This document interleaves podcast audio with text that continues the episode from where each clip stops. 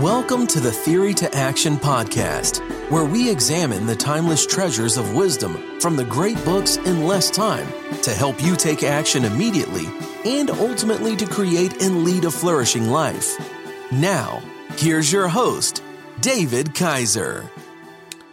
Hello, I am David, and welcome back to the Theory to Action podcast. In this segment we call the Catholic Corner where we attempt to pull faith and the supernatural life from the corner of our lives, so to speak, and bring it back to the center of our lives to help us live a life of virtue, a life of freedom, pursuing excellence, a flourishing life.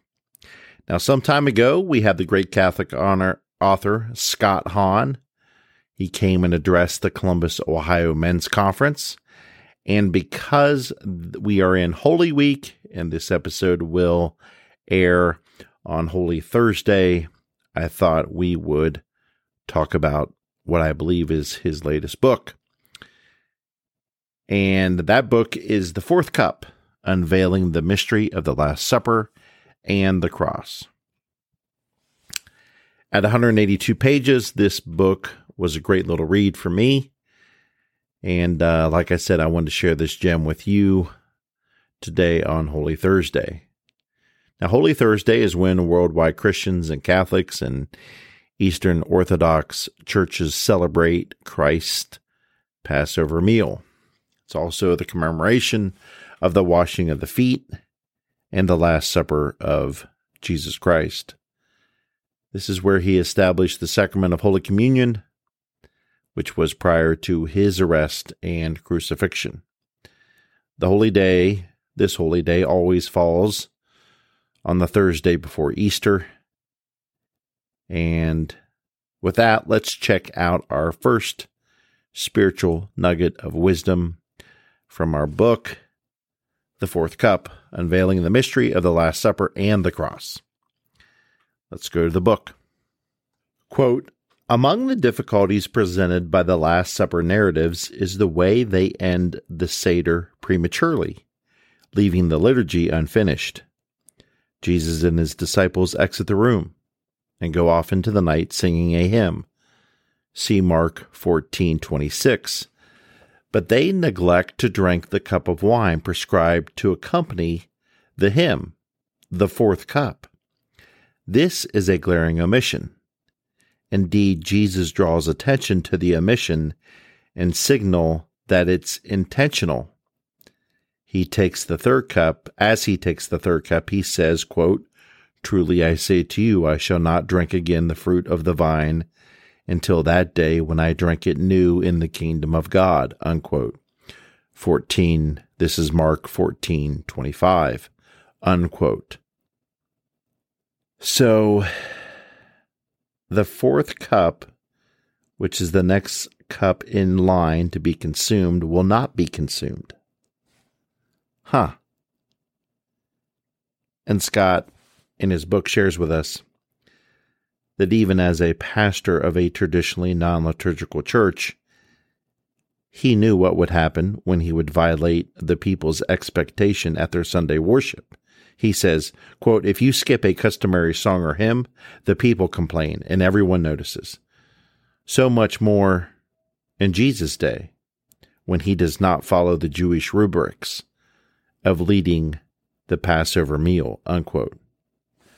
So let's back up real quick so we understand what the Passover is and what are these four cups. Number, I'm taking this from the book.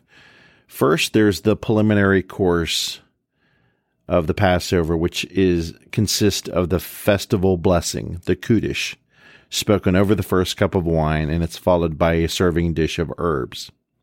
The second course, including included a recital of the Passover narrative, along with the psalm known as the Little Hallel. Psalm 113, Hallel means praise. Then came the drinking of the second cup of wine. The third course was the main meal, consisting of lamb and unleavened bread, after which was drunk the, the third cup of wine, known as the cup of blessing. The Passover climaxed with the singing of the great Hallel, Psalms 114 through 118, and the drinking of the fourth cup of wine. The Mishnah attributes its Seder instructions to no less a teacher than Gamal the Great, a contemporary of Jesus, recognized in the New Testament as the teacher of St. Paul.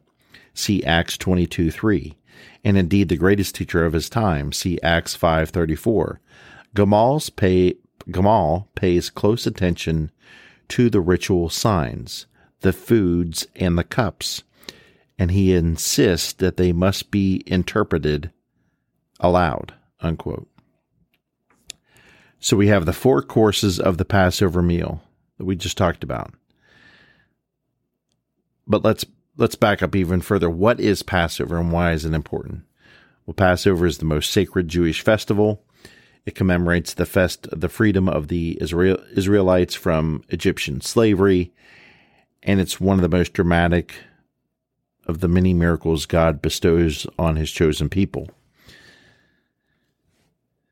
After all, after, what happens is after facing many plagues against the Egyptian Pharaoh, God instructs Moses and Aaron Moses and Aaron to give sacrifice by offering a lamb. God gives precise instructions to use the lamb's blood to paint the Hebrew doorpost. And when the angel of death comes, their firstborn sons would be spared. They would be, quote, passed over. They would be saved, redeemed, in fact. So that's a pretty big deal. Let's go back to the book. As the Jewish scholar Hyman Schauss, sorry if I if I said that name wrongly, Hyman Schauss observed that Passover was for first century Jews and modern day observing Jews was, quote, more than a holiday.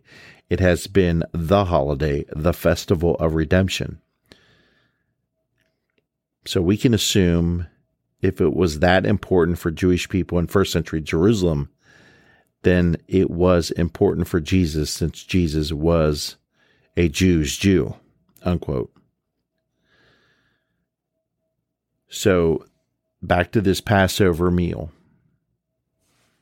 It's called a Seder, and it's a ritual meal to celebrate what we just talked about in Passover. So we have there's four parts. We have the first part to celebrate the festival blessing. It's followed by a dish of bitter herbs. That that bitter re- represents the bitterness of slavery. The second course, the Passover narrative, is recited, followed by Psalm 113, we talked about, which is known as the little Hallel. Then the second cup of wine is drunk. Then the third course was the main meal of unleavened bread and lamb and after which the third cup of wine, known as the cup of blessing, was to be consumed, and then it ends with the, fourth, the fourth course, and this is the climax. They sing the great Hallel, Psalms 114 through 118, and they drink the fourth cup of wine.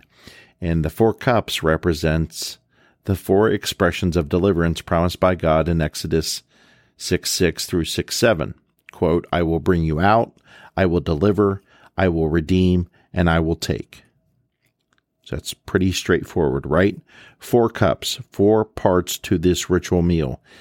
And there's explicit instructions on how to celebrate this holiday reverently before God. And to change this whole ritual practice that commemorates Passover would be a huge deal, right? So now let's go back to that missing cup. As he takes the third cup, he says, Truly, truly, I say to you, I shall not drink again of the fruit of the vine until the day when I drink it anew in the kingdom of God. Mark 14:25. So he does not drink the fourth cup. And let's go back to the book. A pivotal point in the Catholic Mass, where the liturgy turns from the readings to an offering, is the offertory. It is then perhaps that the prayers are most recognizably paschal, considering first these blessings from the Passover Seder. The first is pronounced over unleavened bread, and the second over the cup of wine. If you're a Catholic, or even if you're a non Catholic who's attended Catholic Mass, these words should have a familiar ring about them. Quote, Blessed are you, Lord our God, King of the universe, who creates the fruit of earth. Amen. Blessed are you, Lord our God, King of the universe, creator of the fruit of the vine. Amen. And here are the blessings pronounced with the bread and wine at the offertory of the Mass. Blessed are you, Lord of all creation, for through your goodness we have received the bread we offer you, the fruit of earth and the work of human hands. It will become for us the bread of life. And that blessed are you, Lord of all creation, for through your goodness we have received the wine we offer you, fruit of the vine and work of human hands. It will become our spiritual drink. Scott Hahn goes on to say, You don't need an advanced degree in history or Hebrew to see the development here. The traditional table blessings used at the Seder have been supplemented to note the Passover's fulfillment in Jesus Christ, and specifically Jesus Christ as he is about to appear, really present in the Eucharist. Unquote. Now, for most Catholics, I don't think they recognize the incredible resemblance from the Passover words of the blessing to the Mass prayers said at the offertory. In fact, I know I didn't until I started studying the Mass more in depth. But what a blessing, literally. And I was just extremely grateful as I re um, as I prepared for this Mojo Minute and this uh, this Catholic Corner segment. Just what an incredible blessing it is. So let's go back from the first blessing over the Passover Seder meal over the unleavened leavened bread. Quote, Blessed are you, Lord, our God, King of the universe, who creates the fruit of earth. Amen. And then the blessing from the offertory of the Mass over the unleavened bread. Quote, Blessed are you, Lord God of all creation, for through your goodness we have received the bread we offer you, fruit of the earth and work of human hands. It will become for us the bread of life. Unquote. Do you recognize particularly that bread of life reverence? Reference, rather, reference. Where have we heard that before? Remember, Jesus uses the bread of life example in his discourse on the Eucharist in John 6:31 through 36, where he says, quote, "Our fathers ate the manna in the wilderness, as it is written, he gave them bread from heaven to eat." Jesus then said to them, Truly, truly, I say to you, it was not Moses who gave you bread from heaven. My Father gives you the true bread from heaven, and give life to the world. And they said to them, said to him, Lord, give us this bread always. Jesus said to them, I am the bread of life. He who comes to me shall not hunger, and he who would believe in me shall never thirst. But I said to you that you have seen me, and yet do not believe. Unquote. Now, from our Catechism of the Catholic Church, we learned that, quote, in the communion preceded by the Lord's Prayer and the breaking of bread, the faithful receive the bread of heaven and the cup of salvation, the body and blood of Christ, who offered himself for the life of the world. Catechism number 1355. But Jesus doesn't end there. He comes back to this bread of life reference again later in John 47 through 51, as if to cement this concept of the bread of life in connection with Moses and the manna during the Exodus. Quote, Truly, truly, I say to you, he who believes has eternal life. I am the bread of life. Your fathers ate manna in the wilderness, and they died. This is the bread which comes down from heaven, that a man may eat of it and not die. I am the living bread which came down from heaven. If anyone eats of this bread, he will live forever. And the bread which I give for the life of the world is my flesh. Unquote. and those who heard this had much trouble believing what was taught to them, and we find that out from John 6:52. And then Jesus gives it a third try. He makes them an offer they can't refuse. Quote, For my flesh is food indeed, and my blood is drink indeed. He who eats my flesh and drinks my blood abides in me, and I in him. As the Father sent me, I live, and I live because of the Father. So he who eats me will live because of me. This is the bread which came from heaven not such as the fathers ate and died. He who eats this bread will live forever. John 654 through 658. The bread of life. Now, the close ties from the Passover Seder meal to the Catholic Mass and the repeated offerings from Christ about his flesh and his blood, explaining that deep connection from one to the other is beyond incredible all Catholics and Christians would do very well to study these connections of the Passover meal from the Old Testament and the links to the now present Catholic Mass, which has been presented down through the ages. Scott's scholarly teaching in this book helps deepen helps deepen my faith, and it certainly has helped deepen many of my peers' faith. So I encourage you to check out the book for more stunning details and connections between this Passover Seder meal and the Catholic Mass. And so, in today's Catholic Corner, I hope you will attend a Catholic Mass. I hope you'll attend one where it's said devoutly and reverently. And if you do, I would ask that you listen attentively to the words and the actions of the celebrant because there are many stunning details that will touch your heart, most especially after reading this book from Scott Hahn. And thank you, Dr. Hahn, for writing this book and to helping to deepen my faith, most especially, but to deepen many Catholics' faith. And for many, including me, it's simply a holy, holy offering that we can't refuse. So may you all have a happy and Holy Thursday. Thank you for joining us. We hope you enjoyed this Theory to Action podcast. Be sure to check out our show page at teammojoacademy.com, where we have everything we discussed in this podcast as well as other great resources.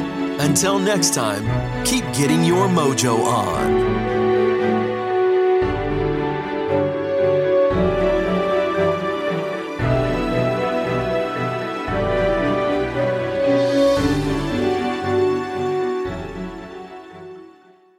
Are you a voracious reader who yearns for a deeper understanding of your favorite books? Or perhaps you're a busy professional seeking to enrich your knowledge but short on time. The Mojo Academy 2.0 is your perfect solution.